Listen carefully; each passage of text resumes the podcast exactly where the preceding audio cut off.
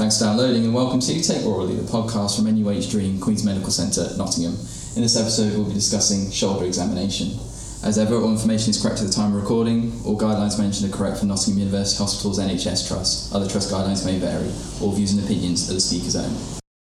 Hello, welcome back to Take Aurally. In this episode, we'll be having a look at uh, shoulder examination, and I'm delighted to be joined today by Ali Whitfield. Hello, Ali. Hello there. Uh, my partner in crime in DREEAM, teaching fellow, and also a emergency nurse practitioner in the Queen's Medical Centre Emergency Department For many years. for many years, more than you probably care to. Yes, I'm Yeah. not going to admit to. Um, and so, in your role when you're clinical, you're in our yellow area. That's the area for patients coming in with uh, injuries. Yes. Uh, and so, you are perfect, therefore, to go through uh, shoulder examination with. You're very kind. Okie doke. So um, we've got in front of us the uh, the Max checkli- checklist. This is the the list uh, that students at University of Nottingham have in front of them uh, for going through the different examinations. I'll stick a copy of this up on the the Take Aurally website as well. Um, so you've got somebody who's come in with a uh, with a shoulder complaint, with a painful shoulder. Ali, what's going to be our first step? Okay, well, as with all of our patients, we always ask about pain to start with before we do anything. And then all musculoskeletal things, we follow the format of look, feel, move, and special tests. So uh, before doing distal neurovascular. Okay. So very important in the OSCE and in, you know in, and in real life as well to ask about pain, where does it hurt, etc., and provide analgesics if needed. Um, so then we're having a look. So what are you going to be looking for when you, you're looking at the shoulder? Okay, so I would say to first of all to say rather than say I am looking for is that this is what you see. So I can see that there is a deformity, um, that there's bruising, that there's redness. Um, or that there are no signs of these things, rather than just saying this is what I'm looking for and not saying if you see any of the things. Um, you're also looking for any muscle wasting, any um, scars, any skin changes in any way. Are there any particular classic deformities that might make you think, say, shoulder dislocation or anything like that? Okay, so a step deformity with a shoulder dislocation. So if it's an anterior shoulder dislocation, very much a squaring of the shoulder that looks very different to the other side. You're always comparing sides when you're looking at most things on orthopedics. You have two of, so that you can compare somewhere else. Yeah, and um, looking over the clavicles as well for any uh, tenting over there that, that could be a, a clavicular fracture. Absolutely. So any skin changes. So and, and particularly any critical skin that you can see over there. Excellent. Um, so we've, we've looked uh, and then we're on to moving. So, what are you going to ask your patient to, to do by way of movement? So they are encouraged. You are encouraged to do a screening test to start with. So hands behind your head and pushing your elbows back. Um, hands behind your back um, to, to be able to see how far you can reach. Your hands can reach up, and um, just abducting your arms, so arms above your head, and seeing whether they can manage a full range of movements. Just to start off with, before looking at any particular any specific movements. Hmm. Uh, and so, when we're thinking about a, a painful arc with shoulder, and we're asking our patient to, to uh, move their arms, move their shoulder joints, what is a painful arc? Okay, so starting, it's a, an abduction movement, so your arms away from your side, um, and you are looking at where the pain starts and where the pain stops. So, for example, you lift your arm out and it's fairly pain free up to 40 degrees, and then it may become painful until you're at about 100 degrees, and then it becomes pain free again.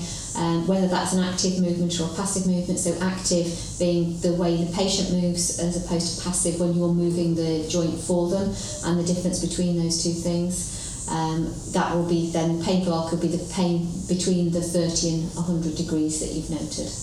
And what does painful arc make you think of if, if a patient has it? So it's more likely to be a rotator cuff problem, um, particularly the supraspinatus, which gets trapped as your humerus moves along, traps the supraspinatus between your humerus and your acromion, and causes pain as it's going through that gap.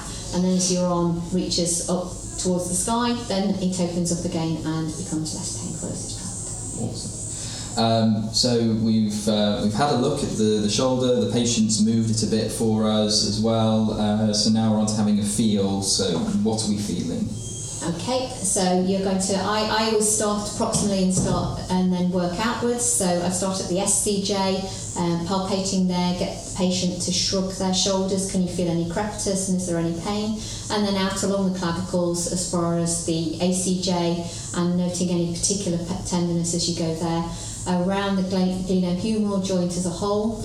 Um, you can also feel for the coracoid, which sticks out at the front there, just underneath the clavicle, and then going around the back and feeling all the way around the scapula. Um, you can add in palpation of the neck and down to the elbow at that point if you want to, or you can do that as you finalise your movements. Cool. And, and what does crepitus actually feel like for somebody who may never have felt it before? It's a crunchy feeling. Crunchy feeling. Excellent. Patients may complain of that as well, that they may have felt it themselves. Yes, sometimes, but they don't usually notice that. So, particularly in knees, they'll complain of, of a crunchy feeling, which is crepitus. Uh, and then, when we've now come to moving the joint ourselves, what movements in particular are we going to do now? So, if um, the patient has a full range of movement, um, then there, there's not quite so much point. Or if they're very painful, then you might want to move it to see whether there's a difference in pain, that there's less pain if you're moving it for them, um, or if they can only move so far, then you can see if you can take it any further. But I always warn the patient, first of all, to say that they can tell you to stop at any point if the pain becomes too much for them, but to try and relax, and that often it is less painful when you're trying to move it for them the difference between the two things of you moving actively or passively. Um, if you can move the joint more yourself, so moving the uh, making a passive movement, then it's likely to be an extra articular problem. Whereas if you can only go as far as the patient can go, then it's more likely to be a joint problem. That's true for all joints. For all joints. Excellent. Um, and then we're on to our sort of our special tests. Uh, so we already, we already talked a bit about rotator cuff problems when it comes to the painful arc. So these special movements we're going to ask the patient to do to, to assess the rotator cuff muscles. Yes, so there's a four main components of the rotator cuff that we want to look at. The first one would be the supraspinatus, which abducts the arm, which you can test either by lifting your arms out to the side and then resisting that. Um, so have the patient with their arms close to their side and ask them to move their arms away from their side with you resisting that movement. Um, or there's the empty can test where you extend your arms forwards to about 45 degrees and then turn your, your hands upside down as if you're emptying out a can of beer, and then um, you resist that movement for them, ask them to hold that position, and you press their arms downwards to see whether that causes any pain or if there's any weakness. Um, the other rotator cuff parts, um, so external rotation is the infraspinatus and teres minor, and internal rotation is subscapularis. So both of those would be tested um, so with the elbows tucked into your side and your elbows flexed to 90 degrees, that you would ex, uh, rotate outwards against resistance for infraspinatus and teres minor and inwards for subscapularis against resistance. Being careful to make sure you're resisting on their forearms, not their hands, because pain may be due to problems that they have with their hands rather than their shoulders. Excellent. Uh, and so, how are we then going to wrap up our uh, shoulder examination? So, to complete the examination, you'd want to go on to do distal neurovascular status um, on all upper limbs. Then, I'd expect um, radial, median, and ulnar nerve to be tested, along with pulses and cap refill. And um, there's joint above and joint below. So, you'd ex- if you haven't already, go on to examine the neck and the elbow.